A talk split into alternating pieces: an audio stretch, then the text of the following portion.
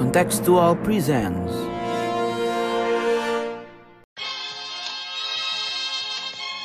Слава нашим захисникам, слава нашим захисницям. Слава Україні! Mari kita bekerja sama untuk dunia. Recover together, recover stronger. I am a fighter and not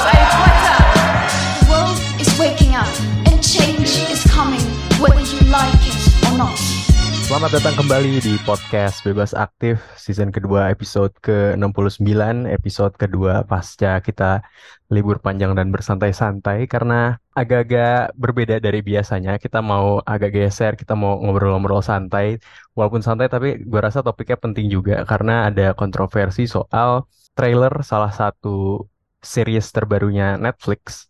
Mini Judul- series mini series ya mini seriesnya Netflix yang baru baru trailer yang muncul eh, judulnya Queen Cleopatra baru akan premier tanggal 10 Mei jadi mungkin kalau ini mungkin tiga hari atau empat hari setelah setelah kalian dengerin ini kali ya itu menimbulkan kontroversi gitu ya karena aktor yang memainkan peran si Cleopatranya ini direpresentasikan sebagai oleh aktor berkulit hitam gitu. Dan muncul yang membuat jadi kontroversial adalah muncul protes karena banyak yang bilang dan sebenarnya ini masih perdebatan juga. Banyak yang bilang kalau ternyata Cleopatra tuh aslinya etnisnya itu berkulit lebih terang gitu dari dari etnis apa kelas?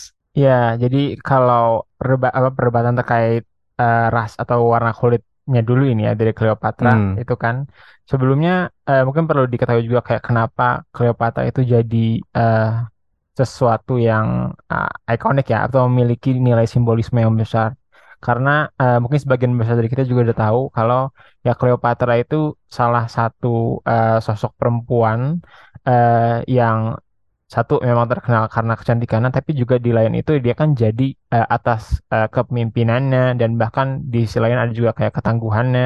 Jadi emang elemen-elemen itu yang membuat eh, Cleopatra itu menjadi suatu ikon yang populer secara historis karena kan ya eh, dulu maupun seka- eh, sekarang juga masih jarang pemimpin perempuan, apalagi Mhm. dulu gitu.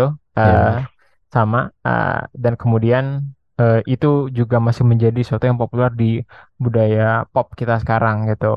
Nah, Hmm. cuman kalau dulu sih eh, largely ya, gua ngomong apa namanya dari para historian itu dan bahkan nanti gue juga akan nyambung ke direkturnya sendiri itu eh, ngomongnya sih bahwa eh, emang eh, most probably Cleopatra itu tidak berkulit hitam gitu kan. Dia emang mixed eh, alias dia ada campuran darah eh, Yunani terus Mesopotamia dan ada Persianya sedikit gitu kan. Jadi Hmm. Eh, tapi kan itu kan antara eh, ras dan etnis yang generally berkulit eh, terang gitu kan, bukan berkulit gelap.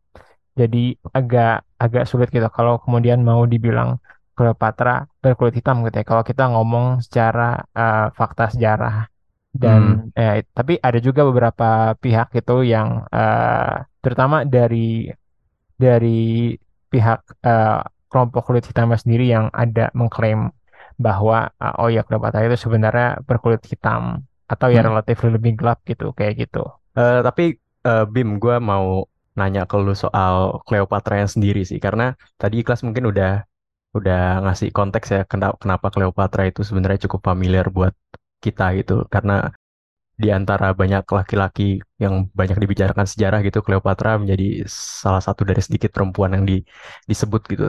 Eh, apa apa apa yang perlu kita tahu Bim soal Cleopatra yang mungkin nggak nggak nggak banyak orang orang tahu gitu. Sebenarnya ini sih, kalau misalkan kita ngomongin soal Cleopatra ya, eh, dari beberapa penggambaran dia, depiction dia itu kan sebenarnya kita erat dengan penggambaran Cle- Cleopatra sebagai istilahnya the queen atau ratu yang ini ya, sedikit kata juga merupakan sexual temptress karena penggambaran soal Cleopatra itu nggak pernah lepas dari eh, perannya dengan Julius Caesar, Mark Antony sama Kaisar Octavian dari Romawi itu sendiri gitu loh.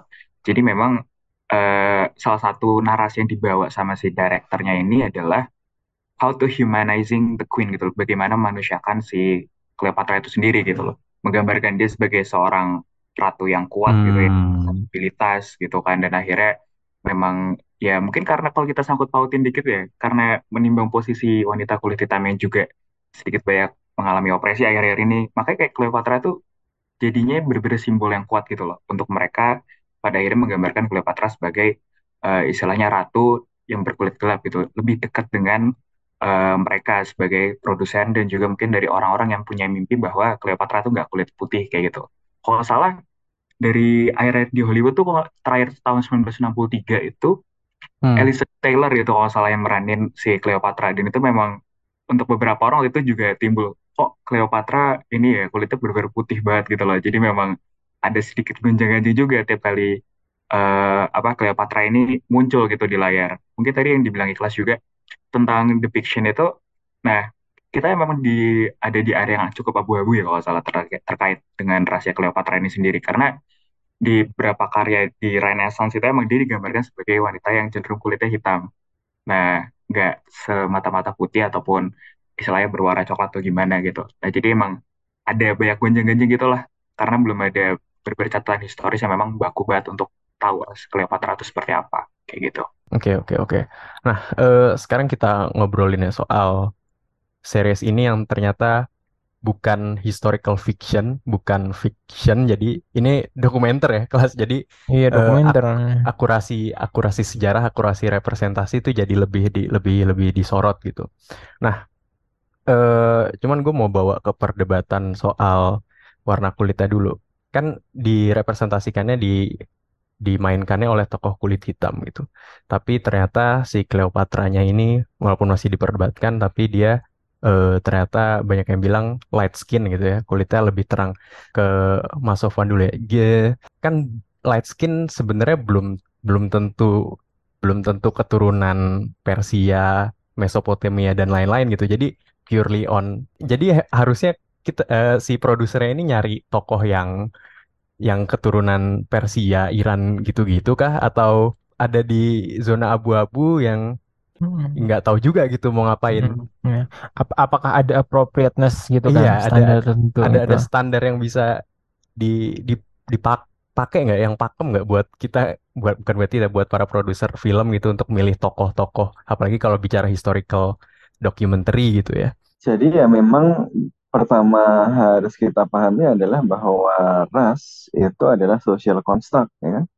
konstruksi sosial jadi hmm. kalau uh, dalam periode tertentu, bahkan mungkin di circle-circle orang-orang kulit putih sekarang, orang Yunani aja nggak dianggap sebagai orang cukup putih gitu ya, orang yeah, yeah, benar. Mediterranean gitu, terlalu agak-agak ke Timur Tengah gitu kan. Jadi putih pun juga beda-beda gitu kan, uh, dan yang berwarna juga berbeda-beda. Jadi satu hal yang harus kita ingat pertama adalah bahwa ras itu merupakan konstruksi sosial. Dan konstruksi sosial ini kemudian berkaitan dengan relasi uh, kuasa uh, yang ada dalam konteks historis dan konteks sosial tertentu. Gitu ya. Makanya kadang-kadang uh, orang-orang Eropa Timur kayak Ukraina itu dianggap tidak cukup putih, tapi ketika konteksnya adalah ribut sama Rusia, dia adalah representasi kulit putih, gitu kan? Jadi, hmm. uh, ya, benar. ya itu kadang-kadang dianggap uh, keluarga, kadang-kadang dianggap bukan keluarga, ya kan kayak gitu juga, gitu. Itu uh, kalau nggak ada invasi Rusia tuh, Ukraina mungkin uh, citranya bukan sepositif sekarang gitu di Eropa Barat, ya nggak? Hmm. Kalau hmm. Rusia belum menginvasi, gitu. Hmm. Jadi ada konteks historis tertentu, ada konteks sosial tertentu yang kemudian menghadirkan uh, pemaknaan tertentu kepada ras. Ya kayak dulu kan uh, penjajahan kemudian uh, dijustifikasi dengan uh, dengan ras gitu ya. Jadi yang muncul dari uh, kolonialisme adalah pembagian kerja yang berdasarkan ras, lalu ras ini dijustifikasi secara ilmiah orang Jawa itu uh, otaknya lebih kecil gitu kan, tengkoraknya lebih kecil gitu. Jadi ya memang belum matang untuk pemerintah dirinya sendiri ini kata uh, sebagian peneliti pseudosains hmm. Belanda kan zaman yeah. dulu ada sampai ada yang gambar-gambar oh ini otak orang Jawa ini otak orang Belanda gitu. Ya makanya uh, ras itu konstruksi sosial. Ya Makanya eh, kemudian nggak ada yang protes sebelumnya misalnya kan eh, cerita-cerita soal Cleop- Cleopatra yang kemudian jadi dokumenter atau jadi mungkin kalau nggak kalau bukan dokumenter mungkin fiksi gitu ya sebelumnya kan Iya. juga tidak secara akurat gitu ya menggambarkan eh, ras ya kalau mau bicara ras eh, atau warna kulit gitu yang benar-benar tepat dari Cleopatra kan? Gitu. Hmm. Eh, biasanya kulit putih ya. Kaukasian Kaukasian itu biasanya lebih banyak kaitannya sama apa keturunan nanti sama Eropa yang bagian utara ya. Jadi bukan kulit putih yang Mediterranean gitu. Itu kan beda. Tapi orang tidak merasa meributkan itu karena secara sosial kemudian eh, Yunani misalnya Yunani kuno Romawi kuno itu dianggap sebagai eh, apa ya eh, ujung awal dari peradaban Eropa hari ini gitu kan Renaissance macam-macam kan semuanya kembali kepada Eropa dan. Roman Empire ya. padahal eh, padahal kalau kita lihat kan sebenarnya rasnya mungkin juga nggak exactly the same jadi ada Eh, ya ada pemaknaan tertentu yang membuat kalau nggak terlalu akurat tapi kayak gini itu oke gitu ya nggak terlalu akurat tapi yang kayak gitu nggak oke gitu. jadi ini ya eh, eh, pertama penting untuk memahami ini sebagai eh, konstruksi sosial dan memang mungkin sutradaranya secara intensional memilih penafsiran yang tidak mainstream gitu. Karena sebenarnya kan masih ada perdebatan juga tentang ras Cleopatra. Hmm. Ada salah satu sumber misalnya yang mengatakan bahwa memang dia kulit hitam ya, Eh, tapi memang secara umum relatif eh, tidak apa ya disepakati ke ketidaktepatannya gitu ya. Tapi ada kayak siapa? Namanya J.R. Rogers eh, pernah mengklaim bahwa Cleopatra itu berkulit hitam, tapi kemudian dibantah ya oleh eh, banyak peneliti yang lain. Tapi yang menarik adalah memang ras Cleopatra hitam ini sering kali didorong oleh kelompok-kelompok eh, kulit hitam di eh, Amerika Serikat ya sebagai perlawanan ya, terhadap eh, apa eh, diskriminasi diskriminasi rasial yang mereka alami. Kalau kita lihat ini bukunya J.R. Rogers, Rogers ini judulnya World, World's Great Men of Color. Gitu ya. Kemudian Hmm. nanti eh, ada penulis lain ya eh, yang kemudian membuat esai African Warrior Queens. ya. Kita harus memahami konteks sosial. Kenapa juga ada orang-orang yang percaya bahwa Cleopatra itu kulit hitam gitu kan? Oke. Eh, eh, apa ya bahkan misalnya ini kan konteks yang mirip dengan misalnya ada versi Nation of Islam gitu ya misalnya Nation of Islam tapi eh, black centric gitu kan Ini Malcolm X itu ya? apa sebut ya Malcolm X tadinya di situ tapi dia kemudian kembali ke mainstream kan tapi Hmm. konteksnya adalah kon- kon- konteks bahwa suatu identitas tadi kulit hitam dan eh, yang dan kemudian interpretasi sejarah terhadap Cleopatra pun ataupun terhadap Islam gitu ya dalam konteks Nation of Islam itu Hmm. kemudian punya punya karakteristik yang khas yang berbeda dari yang mainstream karena dia kemudian diinstrumentalisasi sebagai ekspresi perlawanan gitu kan mereka di Nation of Islam yang asli dulu yang awal-awal dulu itu kan memang agak apa ya anti kulit putih sekali kan? Hmm, hmm. Eh, kulit putih digambarkan sebagai memang evil gitu kan. Eh, kemudian yang kulit hitam inilah yang eh, beneran Islam gitu. Yang makanya kemudian Malcolm X kan ketika pergi haji melihat orang macam-macam warnanya itu kemudian eh, berubah sikapnya. Tapi anyway eh, ini kira-kira mirip gitu ya. Jadi Hmm, hmm.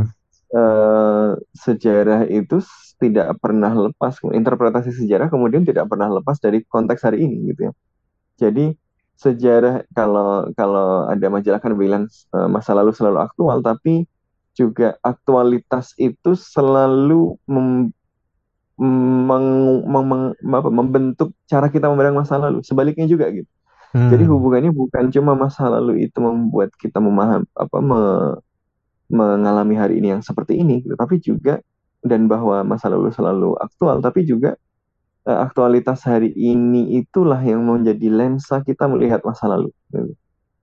Jadi Hmm. orang-orang yang misalnya Hmm.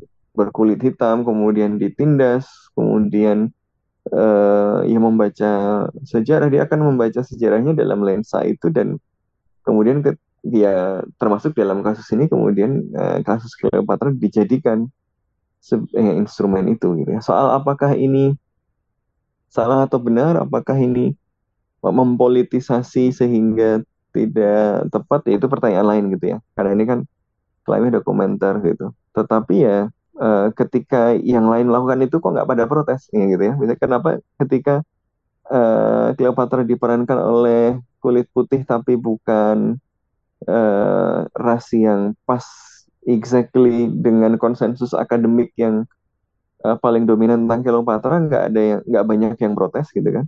Hmm. Itu kan menunjukkan bahwa eh, ya, memang ada eh, eh, tafsir dominan yang yang kemudian membuat yang penafsiran warna kulit hitam itu secara politis juga dimaknai sebagai sesuatu yang salah gitu ya. Jadi menurut saya memang barangkali intentional gitu ya, sengaja bikin kontroversi untuk untuk menantang ini gitu. Nah, jadi soal akurasi ilmiah yaitu urusan para apa, ilmuwan yang mungkin lebih paham, tetapi kalau kita melihat ini dalam konteks ras sebagai konstruksi sosial dan bahwa masa lalu itu dilihat dengan lensa hari ini, ya ini merupakan tafsir dari si produser ya dengan atau doku, apa sutradara dengan konteks sosialnya hari ini gitu. Jadi ini bukan bicara masa lalu mungkin ya. Dokumenter ini Hmm. lebih banyak bicara soal hari ini. Dan pembicaraannya kan memang kemudian pembicaraan soal hari ini gitu ya. Kita bisa mungkin mungkin bisa berdebat soal eh, akurasi sejarahnya gitu, tetapi mungkin pesannya bukan di situ gitu. Mungkin ya, tapi apa ya tadi eh, Hmm. benar atau salahnya ya ya terserah masing-masing gitu ya. Nah, lu- menariknya adalah Hmm. eh, yang kedua, poin yang kedua adalah ya karena dia socially constructed, maka dia juga bersifat multifaceted. Ya, dia bisa apa ya eh, tumpang tindih gitu ya. Dia menulisnya, dia menulis atau membuat dokumenter ini eh, dengan dikasih Cleopatra warna hitam sebagai upaya emansipasi karena konteks dia di Amerika seperti itu gitu ya, diskriminasi rasial Amerika. Tapi ketika dia dijual ke seluruh dunia, dia misalnya Hmm, masuk ke Mesir, ketika dia masuk ke Mesir, orang Mesir marah-marah juga. Nah, ya benar. Nah, Itu dia, itu ya, dia. ini bagian dari sejarah gue gitu lo lo acak-acak sendiri gitu. Maksudnya apa ya? Ya jadi ada represi terhadap tafsir sejarah orang lain yang juga mungkin bukan tafsir eh, bukan kelompok yang dianggap eh, dominan gitu ya. Orang Mesir kan eh, apa ya nation buildingnya itu bagian dari proses anti kolonial kan, proses dekolonialisasi juga gitu kan. Hmm, hmm. Makanya eh, ada protes kan di Mesir juga soal Netflix ini. Jadi yang protes kan juga nggak cuma yang di Eropa. Dan ini kan menunjukkan ada ya multi facet gitu. Kadang-kadang niat kita emansipatif dalam konteks spesifik tertentu, ketika di konteks spesifik lain malah dianggap represif gitu kan. Ya, ya. Eh, Nah makanya memang ya memang persoalan yang yang kompleks gitu ya. Menarik, menarik, menarik. Jadi kayak mungkin jadi sejarah tuh menjadi semacam kendaraan untuk menyampaikan pesan politik yang kontemporer gitu di masa kini gitu. Udah Betul, betul. dalam hal ini Dan film, dokumenter. dokumenter itu selalu begitu kan. Makanya dokumenter kadang-kadang eh, nggak cuma soal akurasi sejarah, tapi cara menceritakannya itu kan Iya, kemudian menteri, menarik, menarik. eh, kan berbeda gitu ya, tergantung siapa kita dan pesan apa yang ingin kita sampaikan. Kelas kalau kalau kalau ada di ngelihat ngelihat perdebatan ini lu ada di posisi mana kelas maksudnya oke benar kalau em, representasi kelompok minoritas dalam konteks Hollywood ya emang lagi banyak digalakan gitu. Eh, kalau kita bikin film terus isi castnya semua orang putih itu kelar loh lu, lu beneran kelar gitu ya.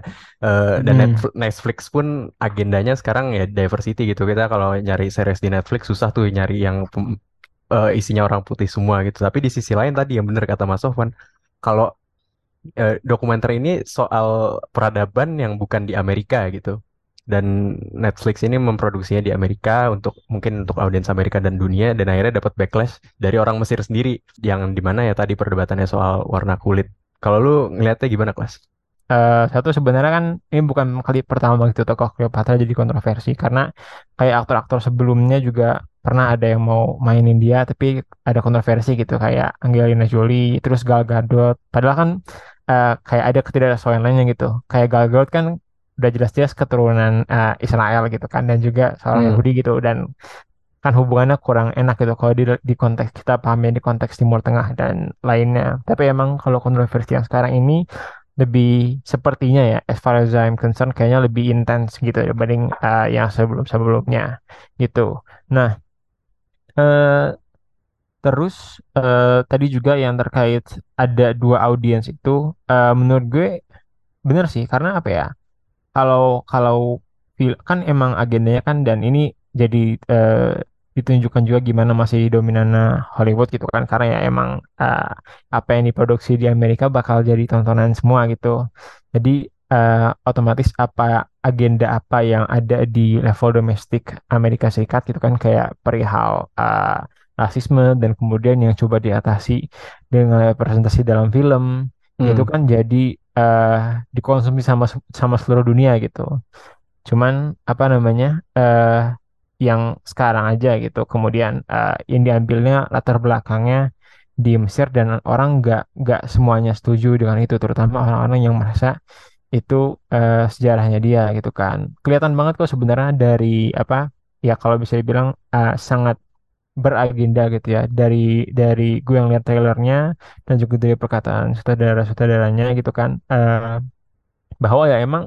dari sisi Cleopatra yang sini itu ditonjolin ya sebagai seorang uh, ratu uh, yang bisa memimpin, yang kuat, yang bahkan juga bisa bertarung gitu loh. Jadi hmm. uh, ada bukan sisi yang kadang-kadang dia mengkritik kayak misalnya film lainnya Cleopatra yang terlalu di uh, sexualize gitu kan misalnya di uh, film-film atau di uh, apa namanya pop culture lainnya gitu. Jadi ada ada statement itu yang mau disampaikan dari produsernya gitu kan. Nah, uh, dan itu kan uh, apa? Eh, itu kan itu kan satu hal gitu. Tapi di sisi lain yang gimana gimana soal akurasi sejarah menurut gue sih ini matters matters juga gitu kan. Karena eh satu tadi udah dibilang kita bicara soal apa namanya soal uh, sejarah uh, orang lain gitu negara lain.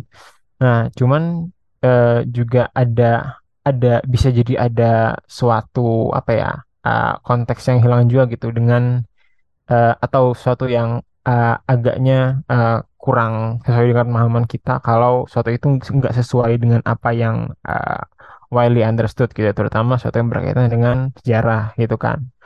Uh, agak aneh aja gitu misalnya kalau kalau gitu ya di di Indonesia uh, atau ada film uh, tentang Gajah Mada tapi yang mainnya kan Leonardo DiCaprio kan nggak lucu gitu ya maksudnya? Selain nggak lucu itu over budget pasti. Iya gitu over budget gitu. Bayangin kalau, aja anjir.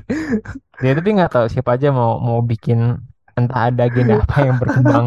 Hmm, nah iya so dan kelas so, soal akurasi tadi kelas sejauh mana harus akurat karena kita bicara dokumenter ya maksudnya ya akurasi jadi harus dong kalau dokumenter gitu. Ya, uh, ya tadi kayak yang dibilang Mas sebenarnya ya pasti satu menurut gue kalau ekspektasinya kalau dokumenter akan lebih tinggi gitu ya akurasinya ya beda kalau lo ngom apa bicara ngomong fiksi karena kan kayak sebelumnya juga ada nih di apa di US yang kayak Little Mermaid. Little Mermaid oh, kan iya. yang Iya. Aslinya kan uh, kulit putih ya, bukan aslinya uh, yang versi awalnya yang animasi. Yeah. Nah, tapi kemudian live adaptationnya sekarang kok jadi apa? Jadi kulit hitam gitu kan. Nah, dan itu itu aja udah dipermasalahin gitu sesuatu yang uh, sejarahnya cuma sebagai uh, entertainment doang gitu, sebagai film fiksi, tapi itu juga udah dipermasalahkan apalagi sesuatu yang sekarang benar-benar ada uh, root secara uh, historisnya gitu yang beneran. Hmm. Dan kalau banyak argumen yang gue baca sih ya eh, dari orang-orang itu saya di internet. Ya kayaknya sebenarnya kalau kalau fiksi itu nggak masalah tapi kalau eh, berkaitan sama sejarah itu akan lebih problematis gitu. Dan emang bacaan kalau yang tadi dibilang dari Mas Sofan gitu kan apakah ini diinstrumentalisasi atau diinstrumentalisasi atau enggak yang kelihatannya adalah eh, dari sini tuh ya diinstru aspek di instrumentalisasinya tuh lebih besar gitu loh apa namanya atau cukup kentara lah bukan lebih besar ya cukup kentara dari filmnya dan ya oleh karena itu kayaknya harus siap juga gitu konsekuensinya dengan Hmm. eh, ketika ya film yang semakin diinstrumentalisasi atau ya dalam kata lain lebih dipolitisasi gitu akan bisa lebih kontroversial juga gitu memancing respon eh, negatif dari audiens nggak cuma di Amerika tapi juga di dunia gitu kan tapi ada ada satu lagi juga yang dimention Hmm. menarik sama ini eh, sama eh, apa direkturnya sendiri itu eh, meskipun kita tadi ngomong ada kesenjangan konteks sama antara di Amerika sama dunia gitu kan tapi kan Ya. kalau kita ngomong secara global kan juga ada hubungan antara eh, white supremacy sama beauty standard gitu kan karena kita lihat eh, apa namanya sekarang tendensinya di mana-mana eh, nggak dis nggak semuanya tapi overwhelmingly ya tendensi standar kecantikan itu ngikutin ya standar barat gitu Barat. atau yang berkulit terang gitu yang berkulit terang yang langsing segala macem nah eh, ini kan juga yang pengen di eh, review dibantah sama argumen sama apa namanya atau disentil lah gitu ya sama direkturnya gitu kan nah eh, ini mungkin have some remit juga gitu karena eh, ada apa memang nggak bisa dipungkiri kalau itu ada gitu eh wah apa kejadian seperti itu kalau kecenderungan untuk eh, mengikuti standar kecantikan barat eh, kemudian juga eh, ya awalnya kan itu pertama ya karena kolonialisme kedua karena eh, early pop culture ya mungkin ya sebelum Ya, ya. sebelum yang lebih eh, tanda kutip woke gitu sekarang Iya. eh ya karena kan ya dulu juga eh, pop culture dominannya dari barat dan dominannya kulit putih dan kita ngelihatnya itu gitu Eh, dan lanjut di bawah lanjut dari persepsi kita sebelumnya dalam kolonialisme kalau kita itu inferior jadinya eh, kelihatannya seperti itu dan kalau dimengerti dalam hal itu sih mungkin ada some meritnya gitu ya Eh, tapi ya tetap eh, nonetheless kontroversial Mungkin kalau kita bicara dokumenter perdebatannya eh, cukup jelas gitu ya. Kalau karena ada kebutuhan untuk akurasi historis, jadi adalah pertanyaan soal warna kulit dan macam-macam. Cuman kalau menurut lu Bim, khususnya di Hollywood ya, sejauh mana sih representasi itu jadi jadi penting gitu ya? Karena wokeness yang tadi Ikhlas bilang itu juga menimbulkan backlash gitu karena jadinya semacam affirmative action di mana mungkin kalau ada lima tokoh utama itu jadi perwakilan masing-masing ras. Tapi kan mungkin di sisi lain perdebatannya kita nggak nggak selalu bisa produser itu nggak selalu bisa dapat aktor-aktor terbaik dari kalau misalnya skupnya dikecilin ke ras-ras tertentu gitu. Kalau menurut lu sejauh mana harus representatif gitu karena ada keterbatasan sumber daya juga dan macam-macam gitu. Ya, ya, oke. Jadi sebenarnya menurut gue satu hal yang perlu digarisbawahi ya perihal masalah representasi itu kadang kuantitas itu bukan berarti representasi sih. Dalam artian ketika kita melihat bahwa semua cast itu didominasi sama warna kulit tertentu misalkan, itu sebenarnya juga bisa dibilang kita juga agak jeopardize dari esensi dari representasi itu sendiri gitu loh. Tapi representasi itu kan goes a long way bagaimana kita istilahnya memberikan porsi yang tepat gitu untuk eh, istilahnya apa yang berusaha kita gambarkan dalam film. Dan tadi mungkin dari Mas Sofan dan Niklas juga kayak film itu emang benar-benar jadi media yang kuat gitu loh untuk menggambarkan sebenarnya apa yang eh, istilahnya kita lihat sebagai sesuatu yang benar atau tidak kayak gitu. Dan ini kita tuh sempat baca dikit soal istilahnya Hollywood juga tentang white supremacy itu kan kayak gimana istilahnya dari berapa tahun, berapa dekade terakhir kita melihat bahwa oh warna kulit putih ini emang orang-orang yang istilahnya eh, memenuhi standar kecantikan atau misalkan bisa dipandang lebih unggul daripada yang lain sehingga mereka proporsinya nanti jauh lebih besar gitu. Menguasai sekarang industri ya. Iya, menguasai industri. Sekarang yang bisa di-challenge adalah bagaimana orang-orang yang sebelahnya dari grup minoritas ini bisa mendapat proporsi yang sama kayak gitu. Not necessarily mungkin masalah kuantitas kalau dari yang gue lihat, tapi gimana eh, istilahnya narasi-narasi itu bisa diakomodasi di film-film. Dan kalau misalkan gue baca lebih lanjut lagi ya terkait eh, statementnya eh, Jada Pinkett Smith, eh, mantan suaminya Will Smith by the way ini yang jadi eh, narasi Mantan narator istrinya. Oh, udah cerai ya emang ya Seingat gue sih udah sih, tapi gue gak tahu lupa gue. Yang terakhir Oh kali di God. Oscar ditampar itu si apa itu si Chris Rock by the way. Terus habis itu Wow. eh, apa namanya? Yang dia bilang bahwa ya memang eh, African Queens ini ini sebenarnya bagian dari satu istilah kayak series besar namanya African Queens by di Cleopatra ini. Eh, Oh. itu memang istilahnya untuk eh, memperkenalkan istilahnya ratu-ratu atau figur-figur wanita yang memang kuat di wilayah Afrika gitu loh. Yang memang eh, dalam sejarah konteks sejarah itu memang masih terpinggirkan.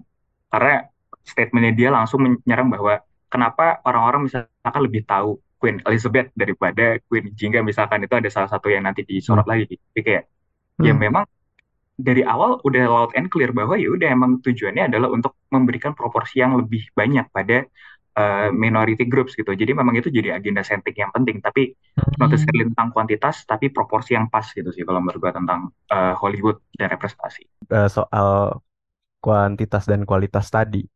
Kalau menurut lu, mungkin kalau kalau yang gue lihat ya, kalau gue gue lihat yang sekarang udah jadi norma, udah udah udah jadi default dan udah established kalau eh, film atau output atau produk eh, budaya pop itu harus representatif lah dari segi ras dan identitas-identitas lainnya gitu. Cuman kalau yang sekarang lo lihat nih masih bentuknya masih the tokenisme aja atau atau udah udah apa ya udah mengakar udah udah representatif secara menyeluruh gitu. Karena kayaknya tren ini belum belum terlalu lama ya. Oke, iya bener sih emang emang belum belum terlalu lama ya. Karena dari depiction terakhir tahun 63 juga baru-baru masih didominasi oleh kulit putih gitu kan dan beberapa Hmm. film juga emang masih baru muncul sekarang.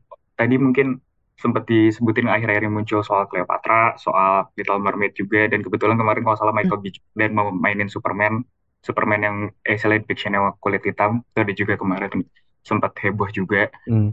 Eh sebenarnya kalau dari gue sendiri emang belum ada istilahnya roots yang kuat ya untuk melihat eh, apakah minority groups ini benar-benar bisa dapat tempat yang eh, pas gitu loh di Hollywood. Karena memang eh, istilahnya karena intrikasi dengan politik itu juga benar-benar kuat gitu. Bagaimana kita hidup di dunia yang dibentuk juga oleh kolonialisme gitu kan gimana kayak kita melihat bahwa oh dari dulu emang or- orang kulit putih wajar lah jadi bintang film misalkan atau jadi pembantu acara dan segala macamnya. Jadi kayak memang kita belum punya imajinasi yang benar-benar full tentang bagaimana ketika uh, minority groups ini bisa ditempatkan pada tempat yang seharusnya gitu dengan proporsi yang pas. Hmm.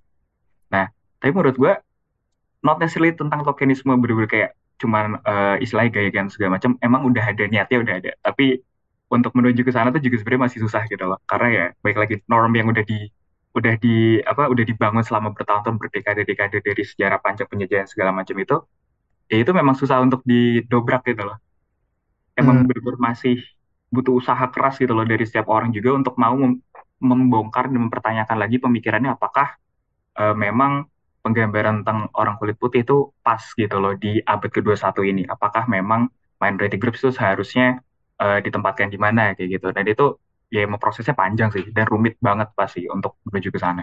Hmm, kayak gue mau sedikit nyinggung gimana film itu sendiri sebagai apa namanya Hmm.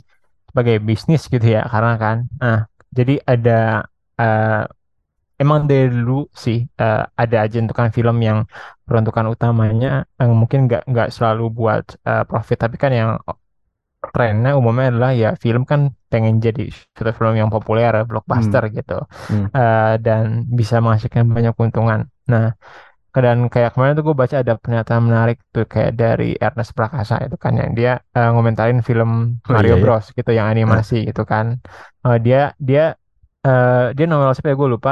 Dia eh, Disney atau Netflix atau siapa gitu. Tapi ya istilahnya lihat nih film yang nggak nggak banyak agendanya nggak ada agenda politik atau segala macam tapi sukses besar gitu kan dan kayak fun karena bener-bener eh, gue gue juga belum nonton ya tapi dari itu bener-bener film Mario Bros tuh di mana-mana lo ngelihat apa- terutama yang bagian eh, nyanyinya gitu nyanyi pitch pitch pitchnya itu kan nah itu tuh eh apa emang jadi bener-bener suatu film yang fun dan emang tujuan utamanya entertaining gitu tanpa Oke.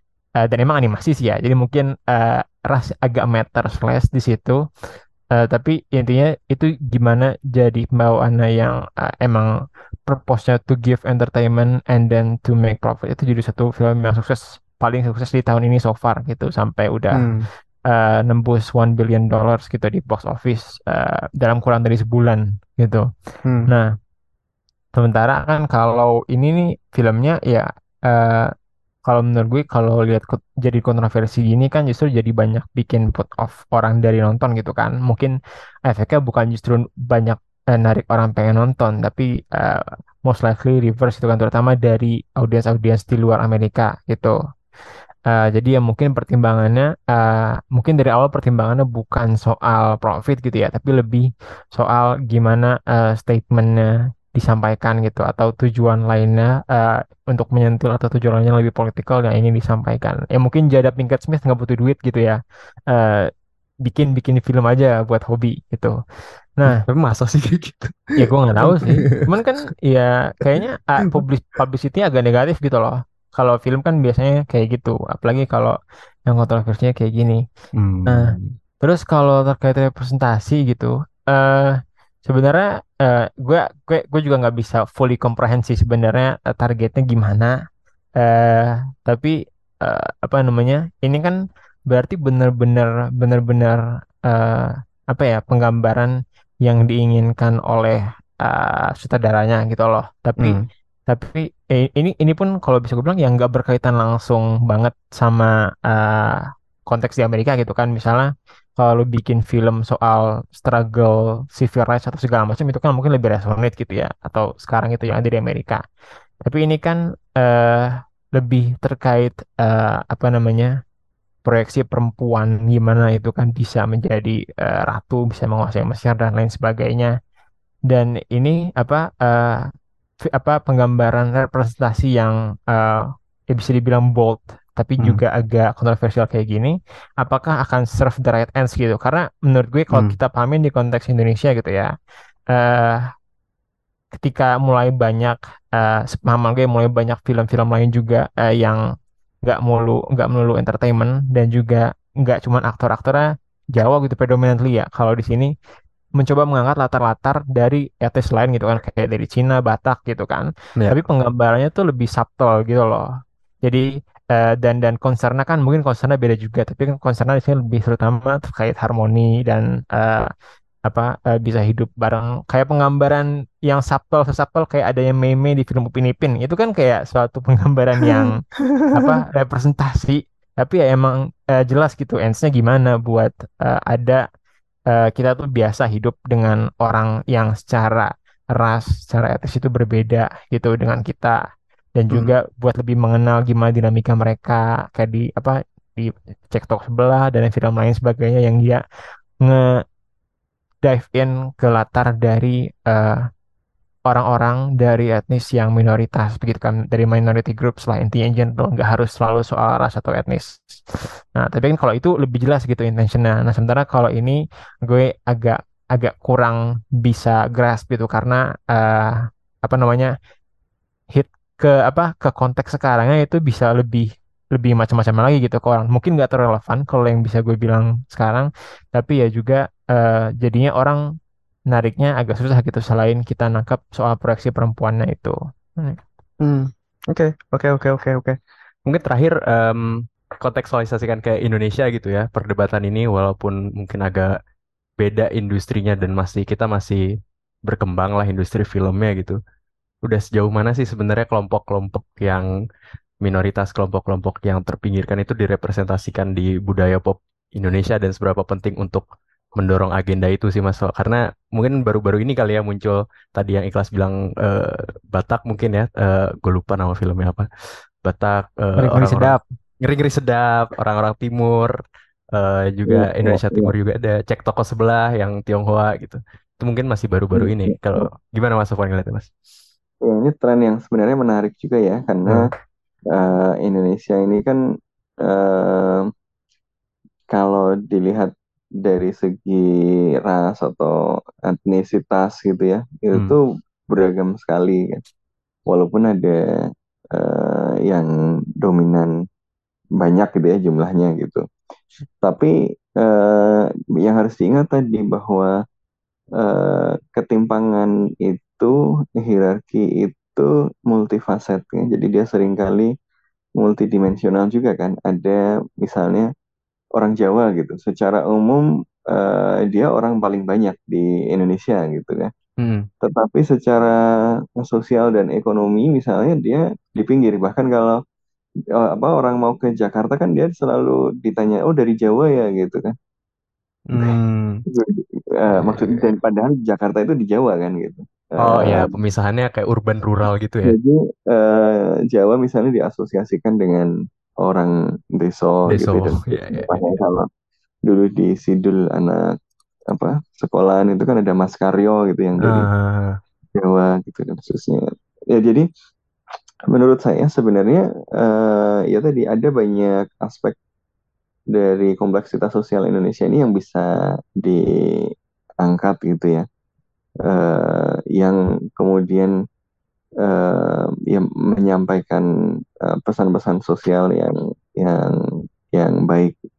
Memang yang kemudian menjadi penting adalah bagaimana kemudian karya-karya ini bukannya jadi melanggengkan stereotip gitu ya, dan malah hmm, establishing atau me- menambah eh, apa ya eh, hierarki atau eh, persoalan eh, yang sebenarnya sudah mapan tadi gitu, tetapi kemudian membuat kita berpikir tentang oh ternyata selama ini ada masalah seperti ini ya, ada perspektif yang selama ini kita belum eh, tahu ya gitu kalau dilihat dari kacamata orang ini tuh kayak gitu gitu ya. Kalau hmm, dari ya. kacamata orang yang ini seperti itu gitu ya. Karena selama ini ya tadi karena media kita terpusat di Jakarta, ya hiburan kita kan sangat Jakarta sentris gitu ya. Makanya eh, Betul. bahasa TV kita kan bahasa sinetronnya bahasa gue lu, bahasa ya padahal itu kan dialek Jakarta gitu untuk bahasa Indonesia. Ya, tapi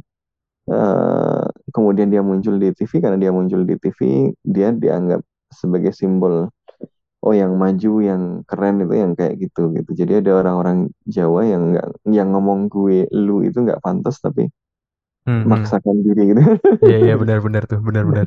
Ya enggak ini ini ber- bercanda gue orang Jawa jadi mung- dan nggak apa ya kadang-kadang aneh aja ngomong gue dan lu itu tapi kalau tapi kalau ngomong gue ngomong aku kamu di Jakarta eh, eh, aneh juga gitu ya Dikira mau PDKT gitu kan. Jakarta gitu.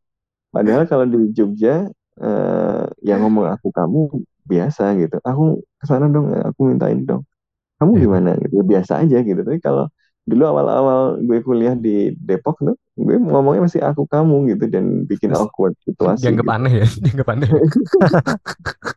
Dinamika anak daerah. Kan anak daerah. Padahal. Jakarta itu daerah khusus Tahu ibu gimana sih daerah lu? Iya. gitu kan. Ini kan hal-hal yang menunjukkan bahwa ya memang banyak apa ya hierarki di masyarakat kita basisnya ras, daerah, eh, eh, tingkat sosial, tingkat ekonomi dan sering kali ini apa ya tumpang tindih gitu ya. Ada yang termarginalisasi di satu aspek Iya tapi benar. dominan di satu aspek gitu ya. Makanya kan eh, yang apa penting untuk kemudian membuka diri terhadap beragam eh, perspektif tadi gitu ya. Oh, orang lain tuh perspektifnya begini, orang lain tuh perspektifnya begini. Yuk kita ngomong yuk gitu. Oke, eh, teman-teman kalau penasaran, kok jadi promo film ya? Cuman kalau penasaran cari aja Queen Cleopatra. Kalau nggak salah sih premier 10 Mei ya. Kalau nggak gua nggak salah baca di di Netflix. Kalau ada yang penasaran gitu, bisa nonton trailernya juga. Dan mungkin kalau kalian punya pendapat lain atau punya komentar, komen aja di posannya eh, kontekstual at kontekstual COM di Instagram dan di Twitter Em, atau komen podcast kita juga ntar gue kasih eh, apa kolom kolom Q&A kalau kalian mau komentar soal isu ini karena gue tahu kalian suka komen eh Thank you udah mendengarkan, thank you juga Ikhlas Bima dan Mas Sofwan. Kita ketemu lagi di podcast Bebas Aktif episode selanjutnya. Слава нашим захисникам, слава нашим захисницам. Слава Украине. Mari kita bekerja sama untuk dunia. Recover together, recover stronger. I am a fighter and not